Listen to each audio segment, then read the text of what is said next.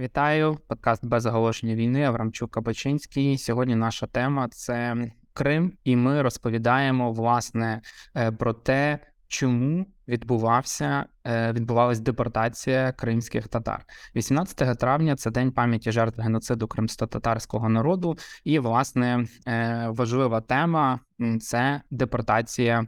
Кримського населення у 1944 році ми розповімо Чому це сталося, як це відбувалося, чому про це не потрібно забувати, чому про це потрібно говорити, тому що так чи інакше це одна з сторінок нашої історії, на жаль, трагічної. Тому про це говоримо сьогодні. І також нагадаю про те, що у нас є класний партнер, це українська компанія Нова Пошта. Нова пошта вже 22 роки сумлінно працює для українців. Під час повномасштабного вторгнення компанія довела, що дійсно є надійною опорою для українців, де вони не знаходились як для бізнесу, так і для людей, які просто живуть своє повсякденне життя. Нова пошта вийшла на ринок Європи, відкривши власні відділення в Польщі та Литві, щоб українці могли легко відправляти речі додому та так само швидко отримувати посилки від рідних з України. Дякую новій пошті за те, що підтримуєте наш подкаст, і е, зараз ми власне переходимо до м, пояснення, що ж відбувалося з кримсько-татарським народом, чому Сталін віддав наказ про депортацію. Радянський режим і сам вождь, як знаємо, був великим прихильником е, дружби народів, е, миру. Е, взагалі-то найбільш гуманний правитель у світі.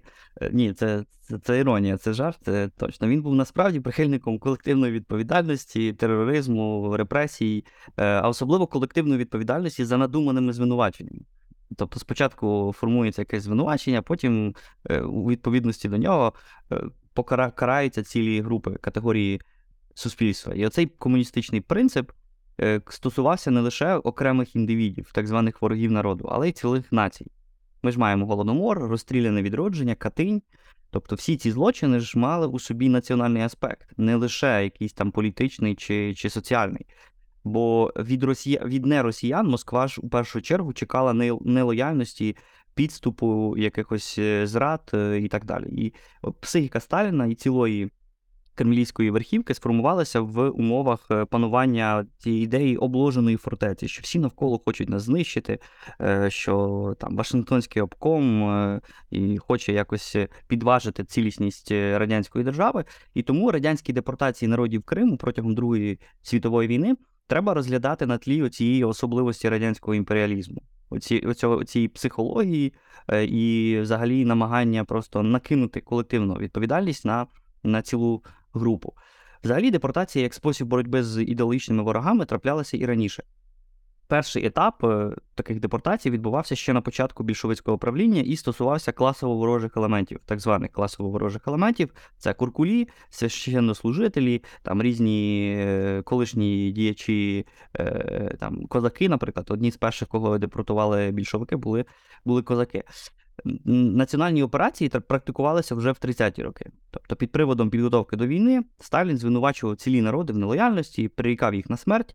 До таких категорій небажаних народів потрапили, наприклад, німці і поляки в 30-ті роки, е, яких у великій кількості примусово відселили від е, західного кордону. Ну, Бо, мовляв, це загрожує безпеці Радянського Союзу, і тоді десятки тисяч людей опинилися на далеких просторах СРСР до поляків в 36-му році е, десятки тисяч поляків відселили з території радянської України до Сибіру або на територію сучасного Казахстану. Наприклад, переселили в 30-х роках корейців з далекосхідного кордону, теж для того, щоб готуватися до війни з Японією. В радянських фіно-угрів від північного кордону, тобто там всяких цих мерів, е, чудів переслали, тому що Сталін готувався до війни з Фінляндією. Е, перші депортації українців пов'язані з анексією східної Галичини і Волині у червні 39-го року. Після нападу на Німеччини на СРСР у червні 41-го року постраждали, наприклад, ті ворожі народи, які вели війну проти Москви, тобто німці і італійці. Німців було цілком багато на території Радянського Союзу. У всіх цих злочинах перемагав сталінський принцип: е, немає людини, немає проблеми. Але це теж не якось несерйозно ну, не допомагало Радянському Союзу воювати, як ми бачили з початкової історії кампанії війни проти Третього рейху, там все було дуже погано. Ну і депортацію кримських татар, деяких інших народів Криму наприкінці війни можна якраз е, вважати злочинним втіленням цього правила. Правило, що одна одна, одна нація може відповідати за якісь там злочини, навіть вигадані е, єдиної групи цієї нації. Взагалі ж національне обличчя Криму традиційно відзначалося різноманіттям. Росіяни там почали домінувати лише в 20-ті, мабуть, 30-ті роки ХХ століття. Е, на початок німецько-радянської війни на території півострова проживало, наприклад, понад 50 тисяч німців. І якщо в період дружби з Гітлером це не становило якихось проблем, то після червня 41-го року Сталін хотів щось з цим вже зробити. І тому таємною постановою Ради з евакуації Раднаркому Кримської Автономної Республіки у серпні 41-го року доручилось зробити такий протягом двох днів е, виселення німців на Кубань. Там офіційно це була евакуація, на практиці їх реально просто депортували. Схожа доля чекала німців, які мешкали на Поволжі в окремій автономній провінції. Тож, е, потренувавшися в такий спосіб на німцях, там на італійцях, на інших народах, Сталін вирішив використати цей принцип проти кримських татар. Їхня депортація стала наймасовішою акцією етнічної чистки в історії півострова е, Крим і однією з найбільших е, в історії України. На червень 41-го року в Криму проживало десь 230 тисяч кримських татар. Частина з них служила вже в лавах Червоної армії, деякі там справді долучилися до німецьких частин під час окупації, колаборували. Ми про це зараз кілька слів скажемо. Дехто загинув від е, німецького терору, це там в партизанському русі. Тобто кількість, оця кількість 230 тисяч на травень 44-го року була дещо меншою. Ну бо просто війна забрала житті, життя всіх цих е, людей. Е, пошук колабораціоністів в Криму почався відразу після звільнення Сімферополя від німців 13 квітня. 44-го року. Тоді заступник народного комісара внутрішніх справ, тобто цього попередника КГБ Іван Сіров, писав у записці для керівництва, е, зокрема для Лавренті Берії, керівника відомства, що кримські татари масово дезертирували з Червоної армії. Е, вже 7 травня, тобто через кілька тижнів після деокупації частини, принаймні Криму, соратники Берії анонсували готовність здійснити виселення всіх кримських татар сам Берія звернувся до Сталіна з пропозицією такої депортації, е, знову ж повторив звинувачення в колабораціонізмі, в зраді радянського народу, а головне, нібито небажання мешкати у прикордонній території цих е, кримських татар. У пропозиції Берії містилися вказівки щодо пункту призначення виселення. Їх мали виселяти до Узбекистану, до Центральної Азії. Бойові дії в Криму на той момент ще тривали, тобто війна триває, а ці думають про те, як виселяти людей. Е, і на 11 травня, 11 травня 44-го року, Державний комітет оборони СРСР, тобто найвищий орган політично-військово-політичної влади в СРСР часи війни, прийняв постанову про кримських татар. І у цій постанові перераховувалися всі так звані гріхи кримсько-татарського народу, тобто участь в каральних е, акціях, мовляв, на боці німців, там звірські розправи над партизанами, Допомога німців в організації вивезення е, різних совєтських е, граждан, е, створення національних комітетів кримсько-татарських під німецькою окупацією, там співпраця з німецькою розвідкою, тобто дуже дуже багато різних звинувачень, жодних деталей, очевидно, в цій постанові, жодних фактів, прикладів, жодних цифр, хто там що робив. Просто опис і опис і підпис підпис е, Сталіна. Все, Все як має бути. Депортація розпочалася на світанку 18 травня 44-го року і тривала три доби. Е, до перемоги над німцями було ще далеко. Це травень 44-го року, це ще навіть не звільнення всієї території радянської України, е, що станеться тільки восени 44-го року. Е, Москва, попри те, що війна триває, від, відкомандирували для цього стратегічного завдання 23 тисячі солдатів системи НКВС, 9 тисяч оперативників е, НКВС. Е, тобто, і дуже часто це якраз були ті самі ряжені ветерани, які сиділи в тилу, займалися за наказом згорі різними брудними справами, і їх потім голубили під час різноманітних святкувань Дня Побєди. Вони там сидять сиділи разом чи то біля Брежнєва, чи то потім біля зараз біля Путіна. Тобто це ті кагібісти, які е, насправді не воювали, але просто займалися от такими е, такими депортаціями або іншими іншими злочинами. Служили в СМЕРШу, вбивали просто мирне населення, тобто дуже справді заслужені люди. І протягом 18-20 е, травня 44-го року з Криму депортували 191 тисячу кримських татар. Тобто майже майже всі, що там залишилися. Е, цей загал, в принципі, ділився на декілька груп. Були загальні переселенці, їх було десь 180 тисяч.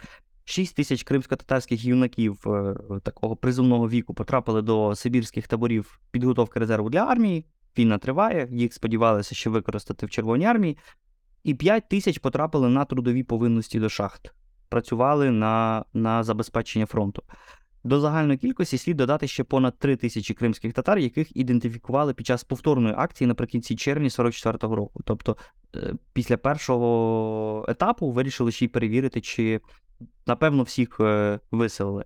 І якщо порахувати всі жертви е, депортацій, то можемо говорити про 194 тисячі кримських татар. Окрему категорію ворогів народу становили тисячі кримців, яких звинувачили у пособництві ворогу. Тобто вони не належали до цієї групи 194 тисяч переселенців, і у квітні-травні 44-го року, паралельно з кампанією депортації, їх просто заарештовували як колабораціоністів, е, і замість полів Казахстану їх чекали ліси Сибіру. Тому що майже 6 тисяч таких е, злочинців, так званих, потрапили до таборів з системи Гулагу. І оцей моторошний підрахунок е, дає біля 200 тисяч постраждалих від сталінської політики покладання колективної відповідальності на, на кримських татар. Можна сказати, що ця політика торкнулася практично увесь кримсько-татарський етнос на території Радянського Союзу. Але пам'ятаємо, що існує і досі існує величезна кримська діаспора, яка мешкає в Туреччині, і якщо я не помиляюся, в Туреччині кримських татар живе більше, ніж е, в Україні. Е, дісталися теж е, такій групі, етнічній тюркській групі, як Караїми, це тюркський народ Криму, який сповідував іудаїзм. Тобто, принаймні тих тих караїмів, яким вдалося врятуватися від е, гітлерівської політики знищення кримських євреїв. Тобто, е, виходить, що і Сталін, і Гітлер вони, в принципі, ще й е, знищували караїмів. Після 49-го року на півострові залишився лише один кримський татарин, принаймні я таку інформацію читав, і повернутися дозволили півтори тисячі депортованих кримських татарок. Жінок, чи, які мали чоловіків серед слов'ян на території півострова. Ми досі не знаємо кількості кримських татар, які загинули в дорозі чи вже в місцях спецпоселення в Центральній Азії. За офіційними даними до кінця війни, тобто між е, травнем 44-го року і до травня 45-го, останній рік, загинуло десь 25-30% з цих депортованих, з цієї кількості близько 200 тисяч людей. Деякі кримські дослідники подають інші розрахунки, що, мовляв, загинуло 46% е, всіх переселенців. Вже на території Центро... Центральноазіатських е, республік кримські татари отримали статус спецпоселенців, їх було обмежено в правах і в багатьох аспектах праві на пересування, наприклад. До 56-го року вони перебували на обліку органів внутрішніх справ. Вони мусили приходити і перевір... щоб люди перевіряли, чи вони нікуди не ділися. Е, реабілітації хрущовських часів не торкнулися татар теж треба пам'ятати. Лише у вересні 67-го е, року звинувачення у колабораціонізмі були визнані безпідставними. Але їм не дозволяли повертатися до до Криму. І лише в листопаді 89-го року саму депортацію оголосили незаконною. Е, хоча, в принципі, ж життя цих переселенців справді треба визнати, покращилося після смерті Сталіна 53-го року, але е, радянська влада робила все, аби якнайменше кримських татар могло повернутися до, до себе додому. Е, на 89-й рік на півострові проживало лише 38 тисяч татар, тобто з цієї кількості там 200 тисяч, це, це справді дуже мало. Лише з проголошенням незалежності України цей процес, е, процес повернення на історичну батьківщину, е, якось рушив, і нині в Криму проживає близько теж 250 тисяч кримських татар. Хоча тут, е, відповідно до того, що вже минуло 8 років від окупації, Росстат дуже багато маніпулює з цифрами, тож важко сказати. Яка кількість дійсно там зараз їх живе, скільки їх повернулося в Україну на на, на решту неокуповану територію України? Тобто тут тут е, ці цифри якось розходяться. Але які, яка була причина? Яка була причина? Якщо офіційно казалось, що це за колаборацію, то треба розуміти, що цей привід був абсолютно надуманий. Тому що тисячі кримських татар служили в рядах Червоної армії. Е, починаючи від е, записок Берії і в радянській пропаганді містилося посилання, наприклад, на 20 тисяч кримсько-татарських дезертирів, що, мовляв, вони е, вони просто покинули ряди Червоної армії в 41-му році і перестали захищати свою батьківщину, радянську батьківщину. Але все це, в принципі, ж не витримує зустрічі з фактами. кримських татар в Червоній армії було значно менше. Їх було там до 10 тисяч, тобто, як мінімум, 20 тисяч не могло дезертирувати, якщо їх було всього 10. 51-шу армію в Криму, де служили як кримці, так і інші мешканці півострова, в тому числі і росіяни, фактично розбили в 41-му році. Там були 62% втрат, і мобілізовані кримці просто розійшлись по домам, так само як це зробило чимало інших оточених, е, знищених радянських з'єднань у 41-му році. Ну, там сотні тисяч українських солдат повернулись додому після того, як е, опинилися або в оточенні, або змогли якось того оточення втекти. Просто такими були реалії війни, е, до якої дуже добре, як ми знаємо, підготувався Йосиф Сталін. Другий привід, такий мовляв, що чому чому здійснити цю депортацію, це колаборація. І справді треба визнати, були і випадки співпраці з Третім Рейхом, е, як і в росіян, російська руська освободительна армія Власова, чи в українців теж були випадки колаборації. Тут е, немає ніяких сумнівів. І прихильники Сталіна часто наводять дані, відповідно до яких загальний відсоток колаборантів в СРСР становив десь 2% населення, а серед кримських татар це 10% населення. І тому кримські татари заслужили своєї долі. Тут, як завжди, є свої нюанси. Е, більшість, якщо йшла, то не на ідеологічну, а на таку більш побутову е, співпрацю або вижити, або взагалі з примусу. Після війни 3,5 тисячі кримських татар, які воювали в німецьких військових формуваннях, були передані Москві і опинилися в Гулаг. Ще біля 8 тисяч колаборантів е, були спіймані на самому півострові в оцій акції е, ну, чистки або просто шукання колаборантів на початку деокупації вже в травні квітні 44-го року. Тобто майже всі колаборанти були схоплені і понесли покарання. Найчастіше це 25 років таборів. Тоді ж знову, ну як можна тоді виправдати депортацію решти населення, е, кримськ, решту кримсько-татарського населення, якщо у вас вже всі на руках люди ці є, ви просто можете далі ну, не карати решту людей, які просто ні в чому не винні. Не можна ж виправдати цими вчинками брутальний злочин проти звичайного мирного населення, звичайних матерів, звичайних дітей. Але якою була логіка кремлівського диктатора? Якщо взагалі можна говорити про логіку в випадку цього ну, психопата, тут, мабуть, інакше сказати не можна. Є версія про так звану Кримську Каліфорнію. Зокрема, це створення єврейської автономії на на цьому півострові. Е, в цій версії є зерно правди, але вона переплетена з різними маніпуляціями і вигадками. Бо справді ще в 20-ті роки, в 1920-ті, з'явилася ідея створити єврейську державу в Криму. На той момент немає ще жодної держави Ізраїль, є просто велика кількість євреїв, уже є доволі сильний сіоністський рух, який намагається чи закликає до того, аби євреї могли теж створити свою окрему державу. І тут є дискусія про те, де її будувати, чи на Близькому Сході, чи може десь в іншому місті. І в 20-ті роки з'являється ідея, що зробити це в Криму. Е, кошти на це був готовий дати AgroJoint, це така американсько-єврейська організація, яка там навіть в певний момент допомагала голодуючим е, е, Україні в Україні в 20-х роках. І відповідно до цієї радянської національної політики на півночі Криму існували два єврейські національні райони. Не лише на півночі Криму, і на самій території радянської України були окремі єврейські райони. Там функціонували різні єврейські комуни, єврейські колгоспи. Але більшість представників Джойнту, які хотіли реалізації такого плану ще в 20-ті роки, були заарештовані вже в 30-ті роки. Вони потрапили під маховик репресій. Вже під час Другої світової війни з'явився міф про те, що Рузвельт, мовляв, шантажував Сталіна припиненням поставок за ленд-лізом, якщо е, той не створить в Криму єврейської автономії. Ну і в російській пропаганді досі побутує така така теза. Е, часто посилаються на слова е, одного югославського комуніста Мілована Джиласа, який запитав у Сталіна про причини депортації татар. І у відповідь Сталін заявив, що зробив це за наполяганням Рузвельта, аби звільнити місце для єврейських поселенців. І звідси з цих слів е, Джиласа е, з'явилася теза про те, що кримських татар виселили, щоб поселити там євреїв. Е, справді, в російській пропаганді цілком серйозно сприймають тезу про те, що Джойнт, наприклад, позичив СРСР гроші під заставу кримської землі а коли довелося розплачуватися, то просто півострів передали радянській Україні, аби втекти від е, зобов'язань і не повертати ці гроші е, американським євреям. Тобто, ну, багато різних міфів щодо цього є. Насправді сам Сталін виходив з пропозицією так званої Кримської Каліфорнії, і це правда. Сталін мав ідею, аби на території півострова створити якийсь ширший автономний єврейський округ. Е, для чого? Він хотів отримати фінансову підтримку з боку Сполучених Штатів з єврейських кіл в е, США. Він відправив навіть свого посланника на перемовини з американськими сіоністами. Це все відбувалося під час Другої світової війни, але жодного документу, який би пов'язував е, якось е, депортацію з планами е, Сталіна перетворити Крим в якийсь там єврейський Сіон, немає. Проект Каліфорнія він не був вже втілений. Після 45-го року Крим втратив республіканський статус, він став звичайною Кримською областю. Ем, після 48-го року з'явилася держава Ізраїль, яку СРСР початково підтримував, але потім дуже швидко змінив свою думку.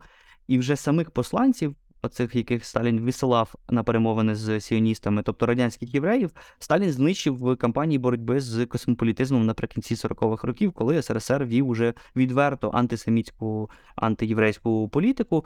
У жовтні 52-го року Тобто перед самою смертю Сталін розкритикував саму ідею єврейської держави, тобто саму ідею Ізраїль, і звинуватив, що це все Молотов винен, що дозволив і на початкових на початковому етапі Москва підтримала. Підтримала тезу про створення єврейської держави. Якою ж була тоді справжня причина депортації? Е, тут я погоджуюся з версією, яку запропонував е, дуже добрий український історик Сергій Громенко. Я раджу всім, хто цікавиться історією кримських татар і Криму, і е, історією, наприклад, е, е, визвольної революції 1721, читати цього історика. От і він каже, що в принципі, як і у кожного російського володаря, у Сталіна була одна і та ж е, така мокра мрія. Це закріпитися в протоках Босфор і Дарданели. СРСР ще в 30-ті роки готувався до війни з Туреччиною, але тоді на заваді стали невдачі у фінській війні. В 39-му році все пішло не за планом. Ближче до закінчення Другої світової війни Москва вже серйозно готувалася до зіткнення з Туреччиною. Наприклад, навесні 44-го року Червона армія захопила Болгарію, ну, мовляв, там визволяла Болгарію, але де-факто захопила Болгарію. Війська зосередила на Кавказі, тобто з іншого боку, на кордоні з Туреччиною. На Потсдамській конференції союзників влітку 45-го року Сталін заявив про претензії до турецьких територій на Закавказі і в районі Проток, Босфори і Дарданели. Але у Вашингтона був серйозний контраргумент на той момент, якого не було у Москви. Це ядерна зброя. І тому саме з стримуванням комуністичної агресії щодо Греції і щодо Туреччини почалася холодна війна.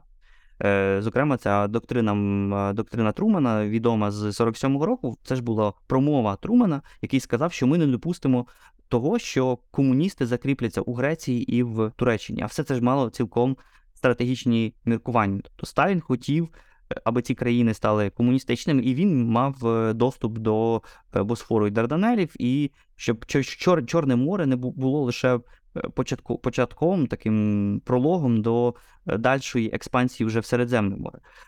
І е, цього не сталося. Туреччина в Туреччині перемогли антикомуністи. Потім в 52-му році Туреччина стає форпостом НАТО в регіоні, але до чого тут кримські татари? Москва готувалася до нової війни і здійснила депортацію потенційно нелояльних, тобто кримські татари, там інші тюркські народи е, Кавказу, наприклад, карачаївці, балкарці, калмики, там, чеченці, інгуші, тобто всі ті мусульмани, які потенційно могли би стати на бік е, Туреччини в такій е, війні. І внаслідок депортації Сталін готував два потенційні плацдарми війни з Туреччиною, тобто Крим, а отже, і контроль над е, Чорним морем, і Кавказ щоб вже в, на на суші протистояти Анкарі.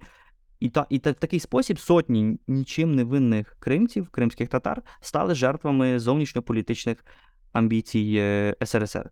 Якщо так поглянути ширше на цю історію, то тут в принципі, немає ніякого ну, здивування, що СРСР, як тоталітарна держава, е, він е, не просто вбивав, але й виривав з коренями цілі цілі нації.